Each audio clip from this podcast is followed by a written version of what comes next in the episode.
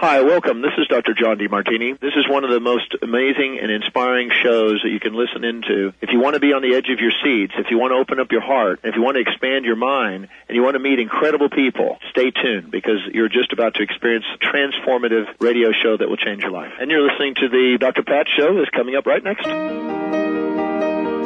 Welcome to the Doctor Pat Show. Talk radio to thrive by. Powerful, inspiring, and coming to you live, bringing you stories of people like you and me, busting through and living life full out. Get ready to dare to wonder what your life would be like if you knew you could not fail. Hey, everybody. Welcome, welcome. Oh, my goodness. I am so excited about today's show. Yeah. First of all, I want to, uh, awesome, awesome books. But I want to tell you, Gabiann, Gabiann Marin is joining us here today with two mega books. I have to tell you, I got these books and I'm thinking to myself, I got them from Sarah, and I'm thinking to myself, how amazing it must be to be her. How amazing it must be to be, uh, yeah, Gabiann Marin. Now, why do I say that? Well, here, here's the books. Here's what we're going to talk about today. Gods and Goddesses, right? The Rise of Divine Mythologies. And then, are you ready? Monsters and Creatures, Discover Beasts from Lore and Legends.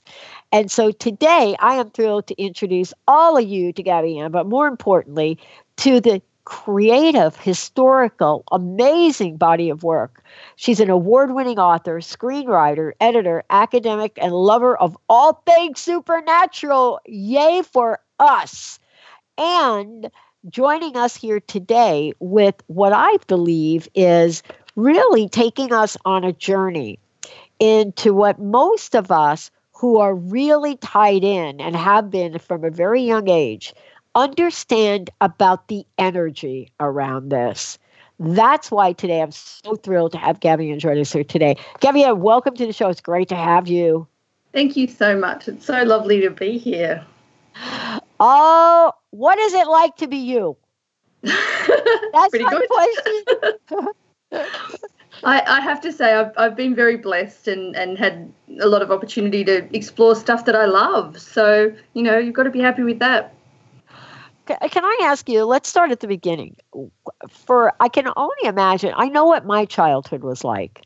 Uh, any chance I got, I was going to see the monster movies. I had all the comic books. I, I was completely immersed in another world. And, you know, as a matter of fact, my, my family sent me to therapy because they thought there's something wrong with this kid. Uh, but, but here we are today. What was your childhood experience like, if I could ask? Yeah, uh, look, we, we didn't have a lot of money uh, growing up. I was yeah. I'm a I'm a twin actually, so there were two of us. Uh, but when I was about seven, my mum bought took us to a bookshop, a secondhand bookshop, and said you can buy any book you like in the store. And I came out with the complete unnatural history of the vampire. Yes. So even at that age, I was interested in this sort of stuff. We didn't have a television until I was about that same age, until I was about seven. So I just read, um, and I read so much.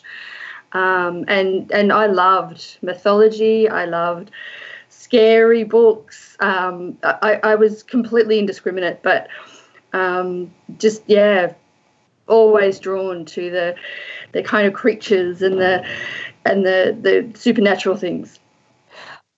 So let me ask you, I have two of these incredible books in front of me.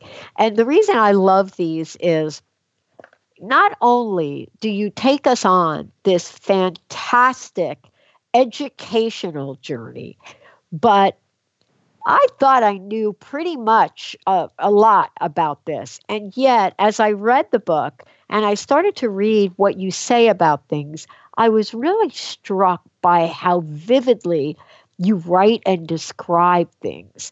And I can't help but imagine what your past life was like.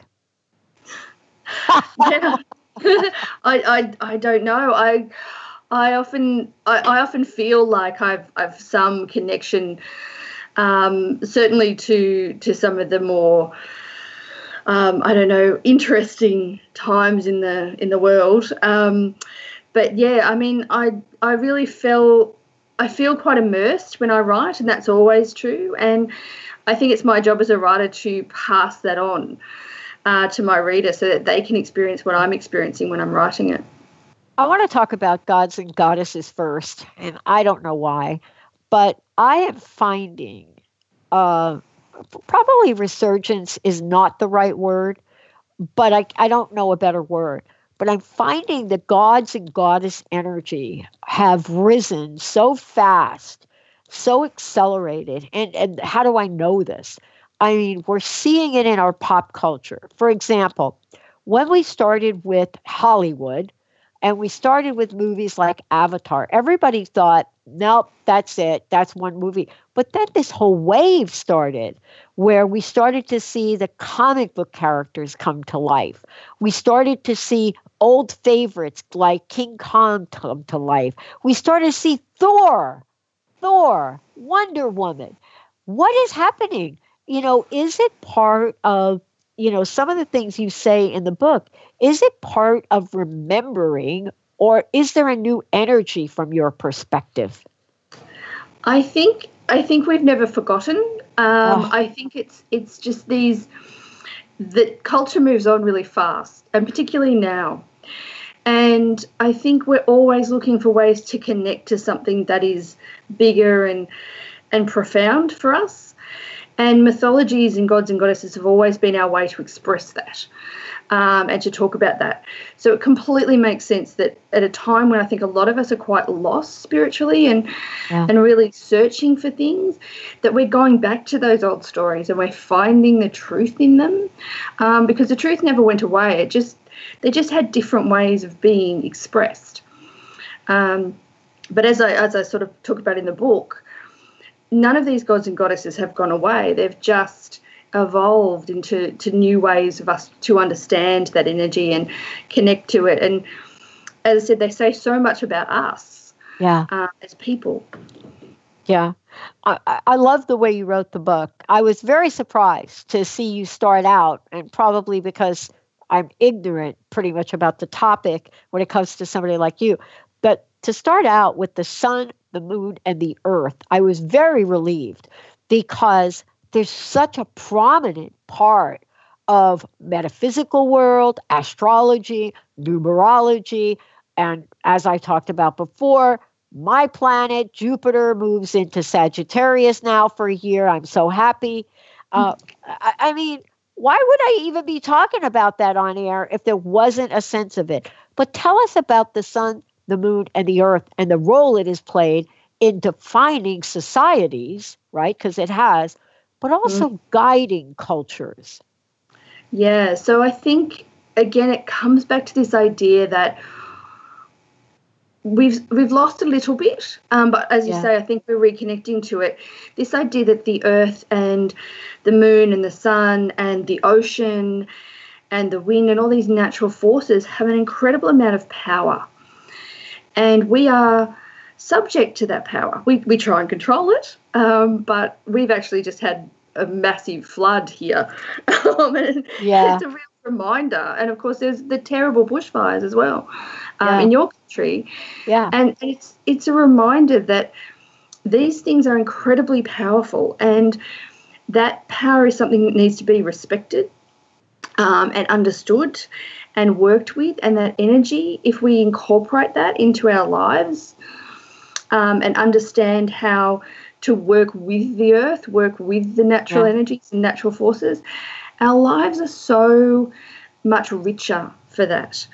Yeah. Um, and it also gives us a sense of place. It gives us a sense of belonging and connection um, if we connect into those energies, because it's where we live. It's the heat that is given to us. It is the water that nurtures us and lets us live. Um, so I think, uh, and that was something that we understood instinctively as a people right back in the very early days. And, of yeah. course, we deified that because that was our way of showing respect. Right. right. Um, and I think as we moved further away from that and we built cities and we kind of cut ourselves off from the natural world, our gods and our goddesses changed and they became more human, which is also really interesting. Yeah. Um, but I think that reconnection to those natural um, spiritual traditions is really a testament to the fact, again, we haven't forgotten it. This, you know, we're seventy percent water, something like that, in our actual yeah. bodies. Yeah. So we connect to all of this stuff.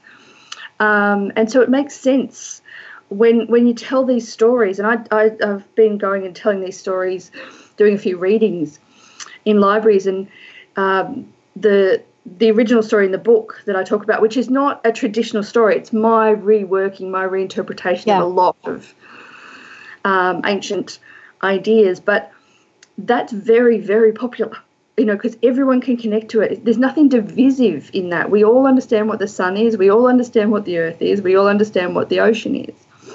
So it's a way to bring people together, whatever their cultural or spiritual tradition. Well, I was fascinated. I, I mean, I think I intuitively knew this, but most cultures have the sun as the male, right? Yes. Uh, and the moon as the female, except in the Japanese mythology. And um, and I thought about this for a minute, because when I think about Japanese culture and I think about, you know, imagery, the sun plays a prominent role. Uh, do you think that perhaps for that particular culture, what did they know that was different, do you think, about the other cultures around this? Yeah, I think it's, I think there's a, a a difference in the way that we see feminine and masculine energy. Uh-huh. Yeah. Um, and there is this kind of idea that masculine energy is more kind of out there and pushy and and and aggressive. Um, and so when you're looking at a fiery ball, you sort of think, oh, masculine. But when you sort of look at the the way, and, and Japan is definitely one of them, but there are a couple of others. The Australian Indigenous culture believed in the sun woman. Um, and so you yes. see that there is that understanding, that connection to the inherent power of women and a respect for that. And, and they tend to be cultures that respect their elders, um, respect the, the wisdom, um, respect kind of the, the intellectual pursuit um, as much as the physical. Uh, oh. It, it, as you look at this, and I'm thinking that, uh, again, I'm thinking I'm you. Uh, I'm struck by the web that the book weaves, right? Just the way you're talking about it. You know, it's this beautiful web that gets that gets woven in this. You know, everything from, I got to say, one of my favorites, she's on my wall in the other room. My friends think, out of all the goddesses that you could pick, did you really pick these three? Giant poster, Madame Pele from Hawaii. Yes. Big red on that wall. You don't go near that picture, right? There's a yeah. level of respect for it. She's on the wall. You don't move her. In the other room is Athena. Um, and so yeah. my question is, looking at gods and, and goddesses, how, how do we connect the dots from your perspective for some of the ancient gods and goddesses you cite in the book, and and uh, for lack of a better word, sort of the evolution of them to the time before they weren't anymore? Yeah. Yeah. Yeah, it's it's interesting, actually, because I'm sitting here at my uh, computer in Sydney and I have Bridget um, and I have Kuan Yin sitting by my computer. So yeah. I completely connect, like we're in my different aspects of what I do, and you mentioned yeah. at the beginning that I've got lots of things. I've got academic and I've got creative. Yeah. And so I will think about those gods and goddesses, and I, I have some god stuff as well. I have Pan in my garden because I think, you know, the nature spirit. Um, and so it's just just to have those psychological reminders that there was, particularly for me, I, I feel it's really important to know there was a time when women were respected, were um, revered, were considered powerful, And that power was about mercy and about intellect and about love and beautiful wisdom, um, as well as, you know, destruction and um, anger and, and a whole lot of other things. So just having the ability to connect to something that reminds me of that allows me to feel that power in myself. So yeah. I spend quite a bit of time thinking about what goddess energy, what god energy would be good in what space, um, and do, do yeah, spend quite a bit of time thinking about that. When I was writing the book, I absolutely wanted to have Athena in there because she's one of my favourites. Yeah. Um, and I think she's really interesting because she is a goddess of war and a goddess of peace. Yes. And I think that's fantastic to have that ability to have those two, what seem like contradictory, conflicting ideas embodied in one person. And what she's talking about is she's talking about the importance of understanding where one is required and that both are equally important. Yeah. Um, and I think that's that's incredible wisdom that we sometimes yeah. lose. Well, I want I want to ask you this question because as I'm I'm reading the book and I'm I'm reading about the various deities, and the thing that I'm really struck by in, in the world right now is the resurgence of all the Norse gods and deities, and and, and why do I even say that? Well, mm. you don't have to turn on a television show or think about Thor or just look around. There seems to be this sort of emergence on on the Norse deities that, by the way, most people didn't really know much about. I think some yeah. people, if you read the comic books, knew about Thor. But outside mm. of that, the Norse deities, they don't get much love, right? I mean, we know That's about right. Athena. We know about the Greeks, the Romans. Tell me about their role in the empowerment or the, I should I say, the cultural structure that, you know, they have in, in carving out the world we live in today. Yeah. So, well, first of all, I have to I have to preface this by saying that the Thor that we know from the Marvel universe is yeah. very much removed yes. um, from the, the mythology. And And I think that's actually okay. I think what happens, as I said, is we use these ideas, we use these these entities, and then we contextualize them how they work for us. Um, and but the Thor universe in the Marvel is so masculine. Yeah. Um, and in actual fact, if you look at the um, uh, the Viking Norse mythology, the women are so incredibly important, and there is a great sense, and this is true of most of the pantheon gods where there are more than one, you'll see that it's all about, you know, the difference of, of the male and the female coming in and and giving each other a bit of balance. Yeah. Um, so one of the, the really interesting things about the Nordic, the Norse kind of background, it, it absolutely has influenced um, particularly um, Celtic religions um, and fairies and all of that kind of stuff. So, we, again, we haven't lost it, but it just got reworked. And, and um, but what it really talked about, the the mythology was really, they were they were an aggressive culture. They, uh, they weren't a war co- culture, and I think that's really important. They were warriors. Yeah.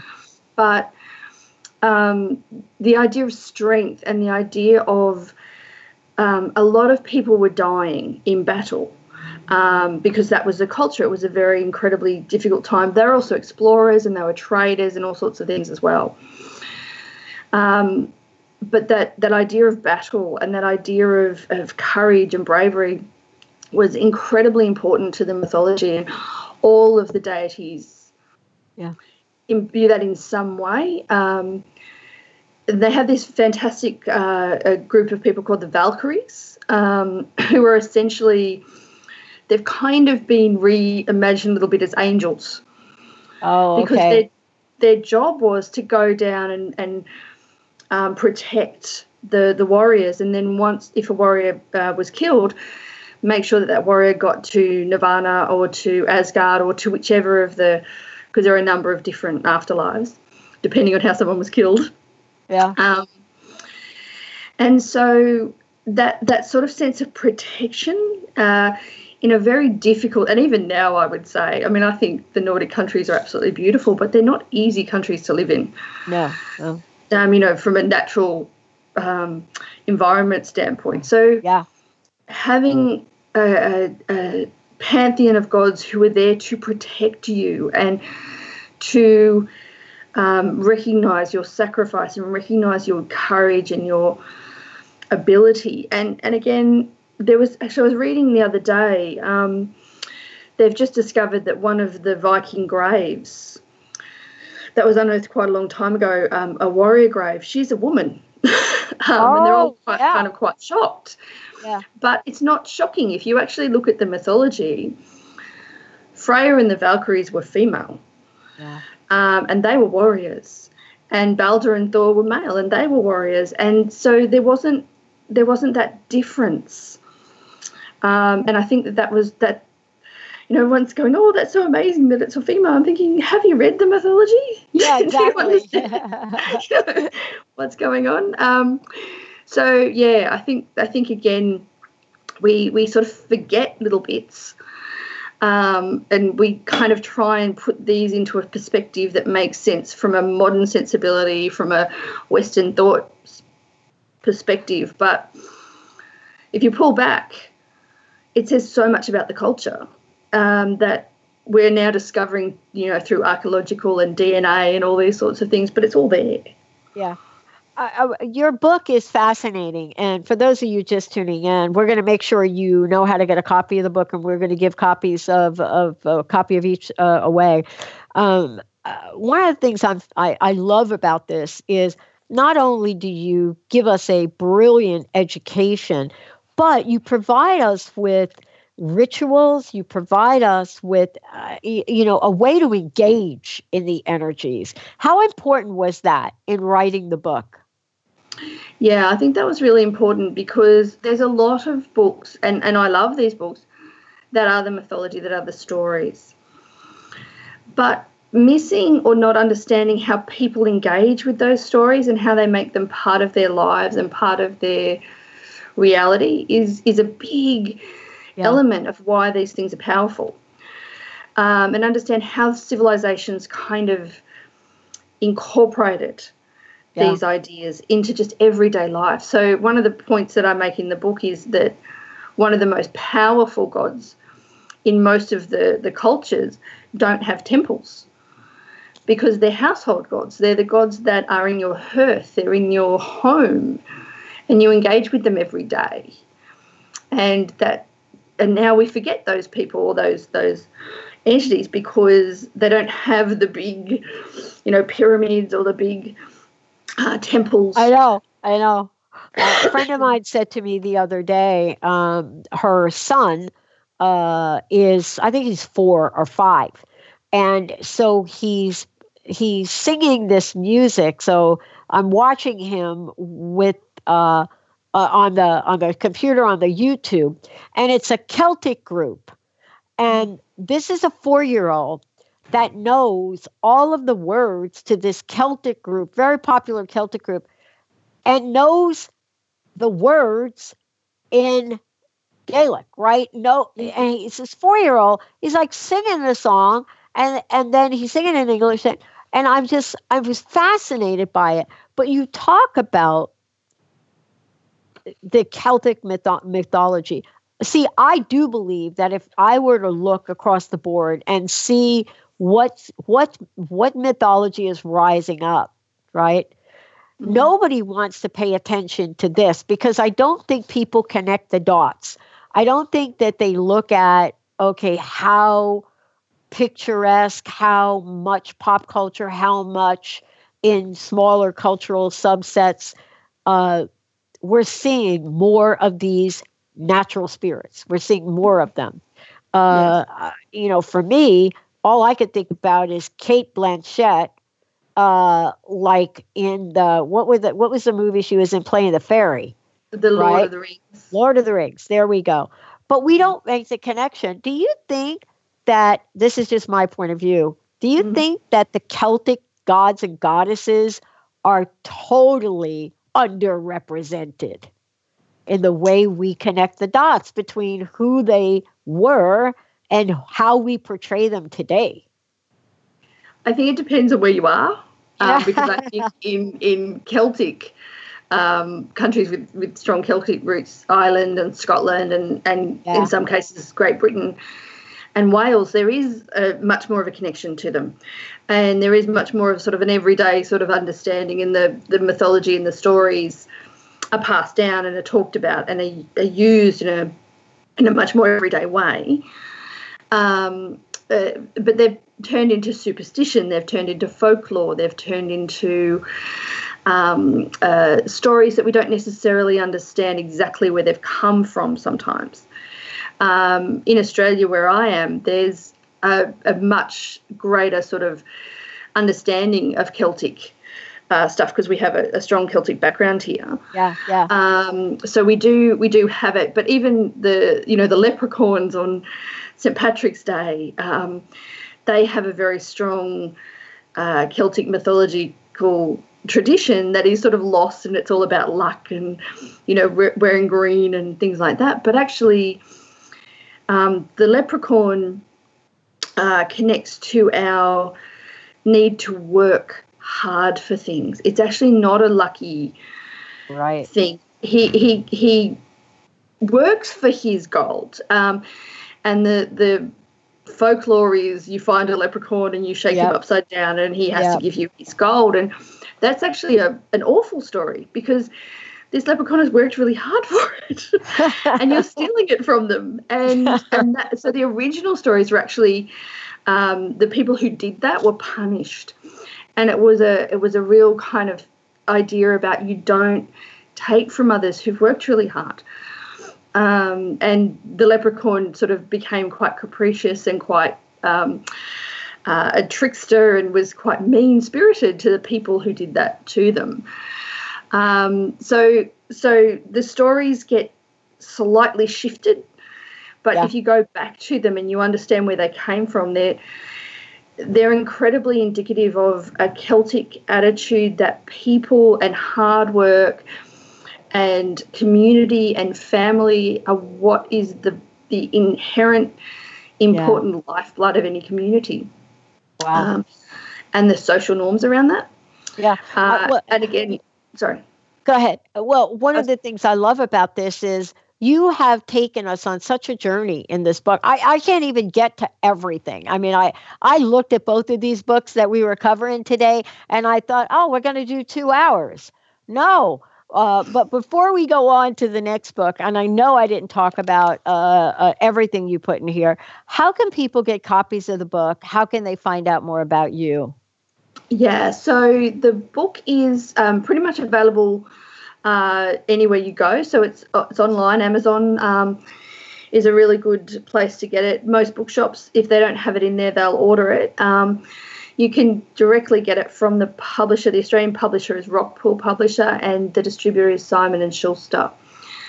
So it's pretty easy to get yep. um, uh, from different things. I have uh, my connection. I'm not a massive social media presence, I have to say. I'm Uh-huh. I'm a writer. I like writing. I don't uh-huh. like being on social media, but I do have a Facebook page, which is Gabiann Marin Author, and I have an Amazon author page, both of which um, you can connect with me, and you can ask questions, or you can send me stuff, or um, just sort of see what I'm up to and what I'm doing. Awesome. Gabiann Marin, we're going to take a short break. When we come back, yep, fasten your seatbelts. Monsters and Creatures. And by the way, I just want to say about the book, uh, we're going to give a copy of Gods and Goddesses away right now. one eight hundred nine three zero two eight one nine. one eight hundred nine three zero two eight one nine. The book is beautifully illustrated. When we come back, Monsters and Creatures. How I lived the first ten years of my life. We'll be right back.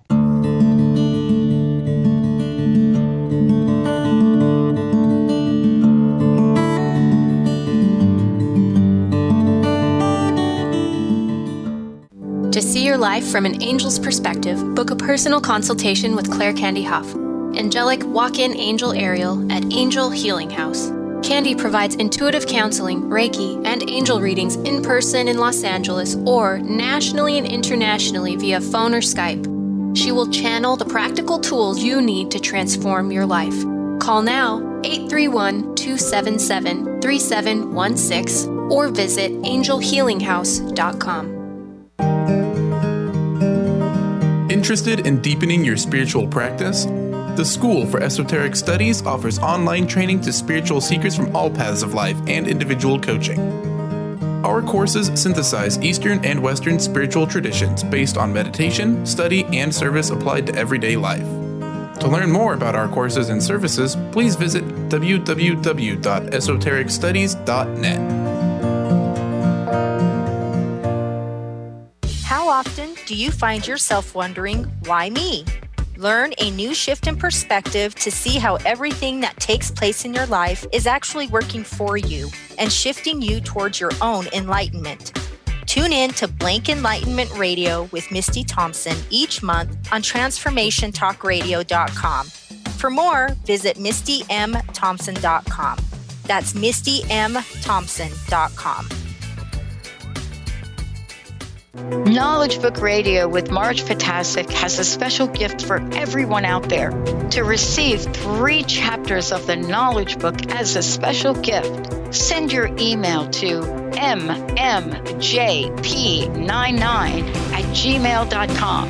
That's M as in Mary, M as in Mary, j p nine nine at gmail dot com now to receive this fabulous, fabulous gift of the Knowledge Book.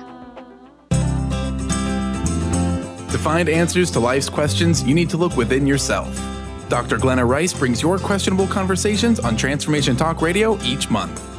Tune in each month for insight into how you can live up to your full potential. Doctor Glenna is a physical therapist, certified Access Consciousness, and Access Body Class facilitator. How does it get any better than this? For more information on Doctor Glenna Rice and her work, visit glenna rice dot com.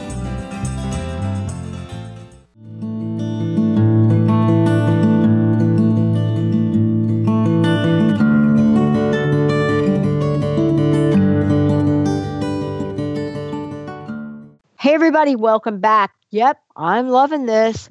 Gabiann Marin joining me here today. The book now that we're going to talk about, as we just gave a copy of Gods and Goddesses away. Uh, and we'd also, let's, Betty, go, let's give a copy of Monsters and Creatures away as well. one eight hundred nine three zero two eight one nine. Again, um, these books are beautifully illustrated. There are fantastic tables Uh, that represent how to understand more about each of the deities, the cultures, and most importantly, what it is that we use symbolically, how we, how we bring both goddess, gods, goddesses, monsters, and creatures to life.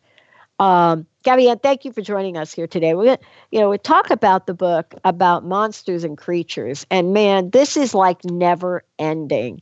What was it like to write this? Because I completely get a different vibe from this book, even though we're talking about both of these together. Yeah, it's it it does have a different vibe. Um, it it was actually a lot more difficult. The Gods and Goddesses ones, I could kind of work chronologically. You could work through the, the civilizations and, and it had a structure. Um, finding a structure for this and trying to get across all of the things I wanted to talk about um, and all of the monsters and creatures that I love uh, was was quite difficult. And it is it is a small book um, comparatively. It's thirty-five thousand words. So it um, I always had the idea I want these to be stories. I don't want it to be a bestiary. I don't want it to be a dictionary or an encyclopedia. I want it to have a narrative, and I want people to kind of understand the origins yeah. um, of these ideas, of these creatures, and why they came up at the time they did and why they still resonate for us now.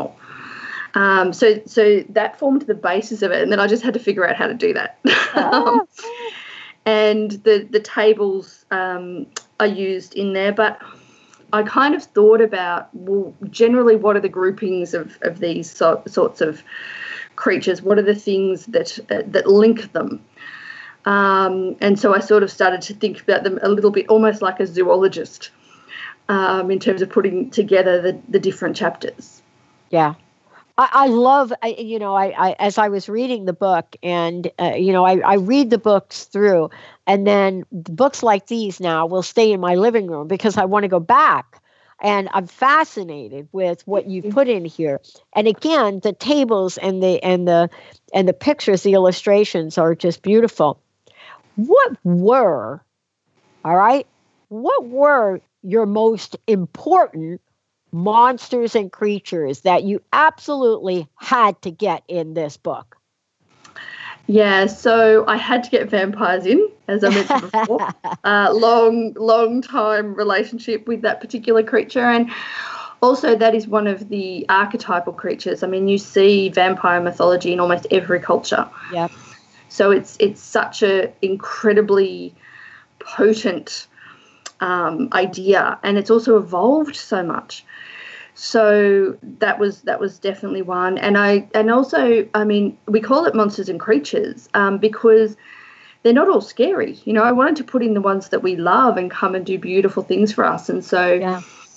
um, unicorns, of course, had to be in there, and mermaids had to be in there. But probably the ones that I really wanted in were the lesser known ones, um, ones that perhaps aren't as well loved or understood, but are just fascinating. Um, and there, there's a group in there um, called the yokai, which are a Japanese um, group of, they're essentially kind of like Japanese fairies uh-huh. in a way, but they're possessed um, objects. They're umbrellas and pieces of fabric, and uh, and then they take on these kind of uh, personalities. And sometimes they're nice and sometimes they're not, but I love that idea that, you know, you can turn around and there's an umbrella and it's got an eye in it and it's looking at you and it can talk to you. Um, and that everydayness I, I just thought was fabulous, and that had to be in there because that seems like a really modern idea, but that's been around in Japan for hundreds of years.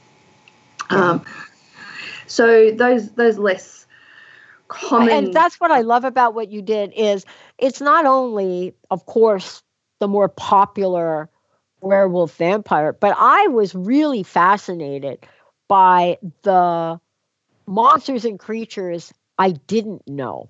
I, I mean, I'm glad you paid respect to vampires, because that definitely was, you know, my where I was as a kid. And we certainly are aware of the popularity of the zombie mm. right now, right? Um, yes. But the other thing I'm really struck by is how we're starting to see or resonate with beast-like creatures that have um, kind energy. I don't know the other word for it. We're yeah. starting to get a sense of that. Um, and what do I mean by that? You know, certainly we know the whole Beauty and the Beast thing. But mm-hmm. here...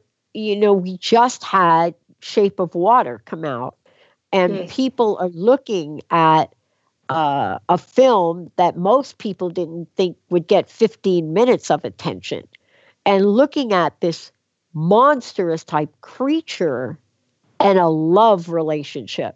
And mm-hmm. can I ask you this, in all the research and everything you've done, is that a misconception about monsters and creatures? Is the misconception, uh, and maybe rightly so, that they're heartless? Yeah, I think I think that's absolutely right. Um, my favourite monster, and I, I, I put my hands up to this completely, is Medusa from yeah. Greek mythology. And yeah. and the thing that I'm so fascinated about her is how she's been completely misunderstood as a monster. If you actually look mm-hmm. at what her story, she was turned into a gorgon to save her from uh, Poseidon, who was the, king, uh, the god of the sea, who had uh, essentially attacked her. And she's she's done that. She's, she's turned into that by Athena to protect her. Um, and then she goes away. She doesn't attack people. She doesn't go on a rampage. She doesn't right. try and you know, cause revenge or wreak havoc. She goes away and she tries to live a quiet life.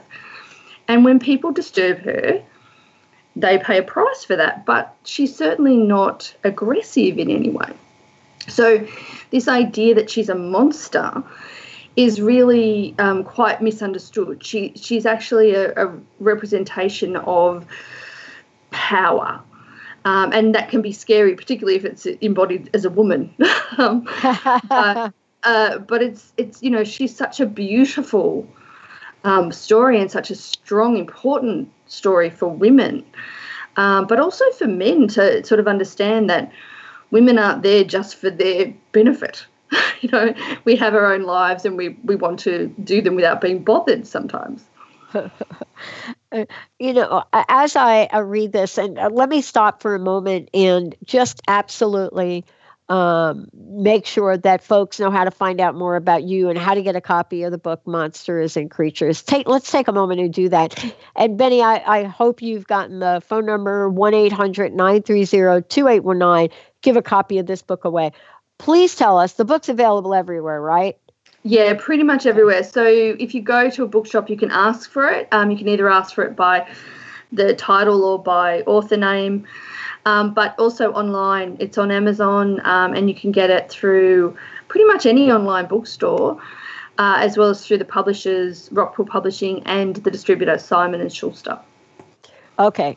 Monster that I got to talk about. I'm not saying it's my favorite, but I am going to say that I'm not sure what age you start at, but pretty much when you say this, everybody's like, oh, yeah, yeah, Loch Ness Monster. Yeah. All right. So, yeah. I, I mean, I, I of course, there may be some people that have never heard of the Loch Ness Monster, right? Doesn't get a lot of publicity, not going to get the big movies, right? But quite popular. And I believe a large majority of people really think it exists. What do you think? Yeah, I, yeah, it's an incredibly enduring um, creature. And, and the first uh, mention of it was way, way back in the Middle Ages, where a, uh, well, the equivalent of a priest, but a holy man reported seeing a monster dragging a person into the into the loch, and a loch is essentially a large lake. Um, and of course, holy people um, were believed and trusted. Of course, why you know the, the what was said was similar of a you know a very respected news outlet. So there certainly was something there um, at some point. Um, there's been a lot of sightings, and I, I think I mentioned in the book that there have been, you know, sightings pretty much every month, uh, forever. So it's a it's a very interesting, um, yeah, yeah, uh, enduring thing. But part of it, and there's been a lot of research. So they've ultrasounded the lake, they've um, explored it with all sorts of um, scientific equipment. Uh, there are a number of people who are absolutely adamant that there is a creature there, and our inability to find it doesn't mean it doesn't exist. It just means it has abilities to hide from us that we don't understand, and that's that's essentially now the narrative of it. Although yeah. I read a really interesting one, and I, I mentioned this in the book.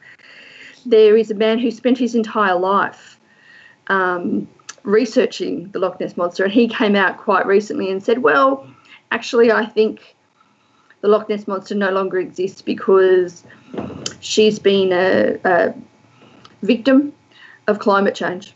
Oh.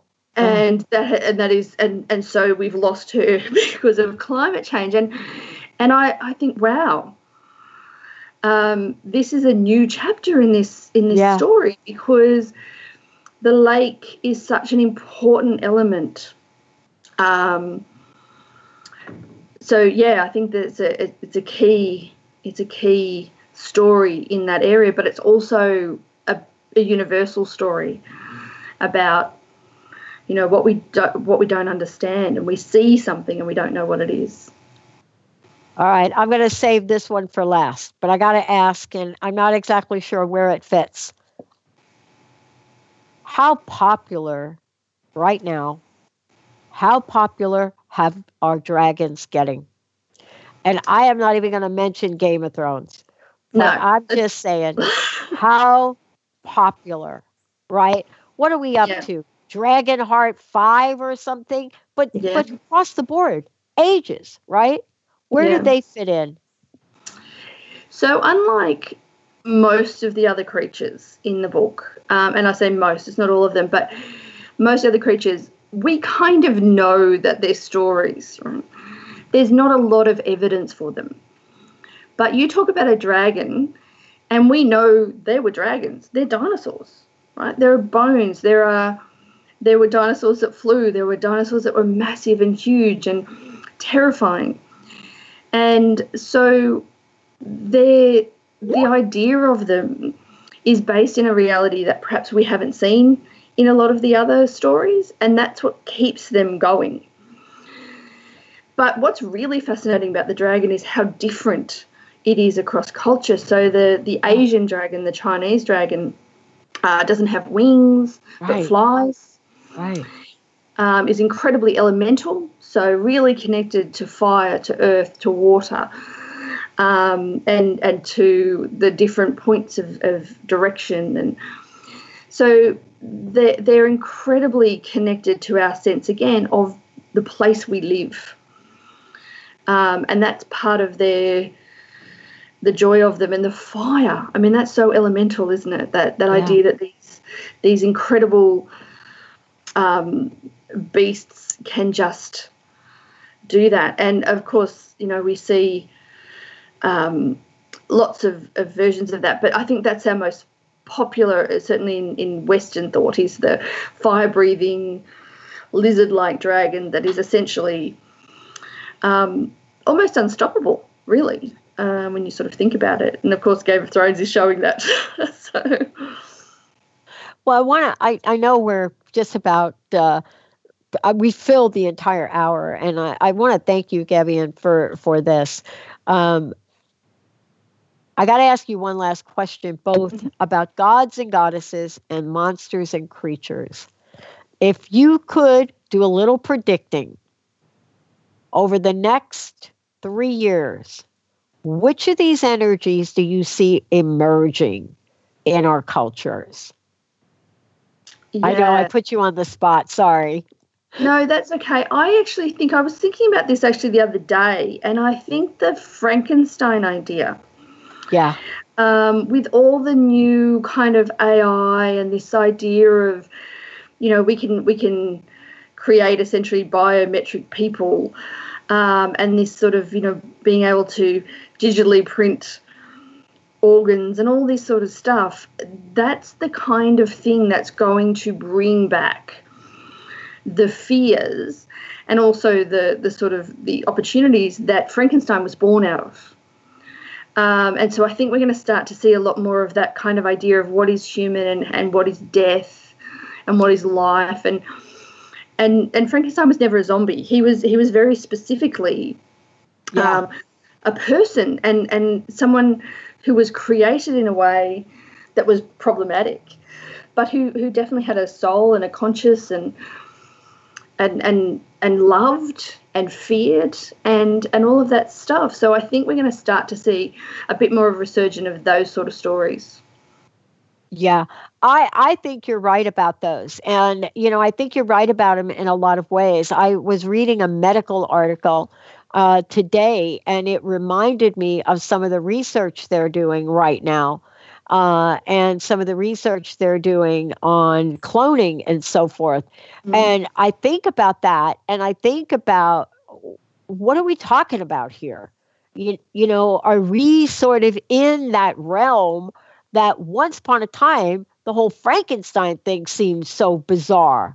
But have we now moved into a different realm of possibilities? And I think that we're, I, I agree with you on this. And I also agree that it's going to challenge the ethical considerations that Definitely. we have. Yeah, yeah. Uh, I, I want to thank you. For, yeah, go ahead. So I was going to say that's the whole point of these stories, is for us to actually um, think about and examine what's happening in our world. Yep. Yep. Uh, and, and that's why we so relate to them. You know, that's why when we look at what shows up in our pop cultures and what kind of movies are getting produced and, you, you know, what what kinds of things are people being drawn to? Why was Wonder Woman such a phenomenon, right? You yeah. know, what is it about all of that that becomes so endearing to people? You know, what is it that our fascination with monsters, creatures, gods, and goddesses, what is the gap? What is the hole that it fulfills for us? And I think that, you know, by what you've written in the book, you give us a lot to think about in that area, don't don't you, right? Yeah, well, that's that was the point of writing it, really, from my point of view. As I said, it's not an encyclopedia. It's really an opportunity for people to think about these things in a little bit more depth and, and draw the correlations. Wow. Uh, thank you for today. One last question for you. What's your personal message? What would you like to leave us with? Oh, dear, I have so many. I think just be kind to everybody. That's, I think, kindness awesome. Is so underrated, actually. So be kind. I love it. Thank you, Gabiann Marin. Thank you for joining me here today. I'm Doctor Pat. We'll see you next time. Thank you.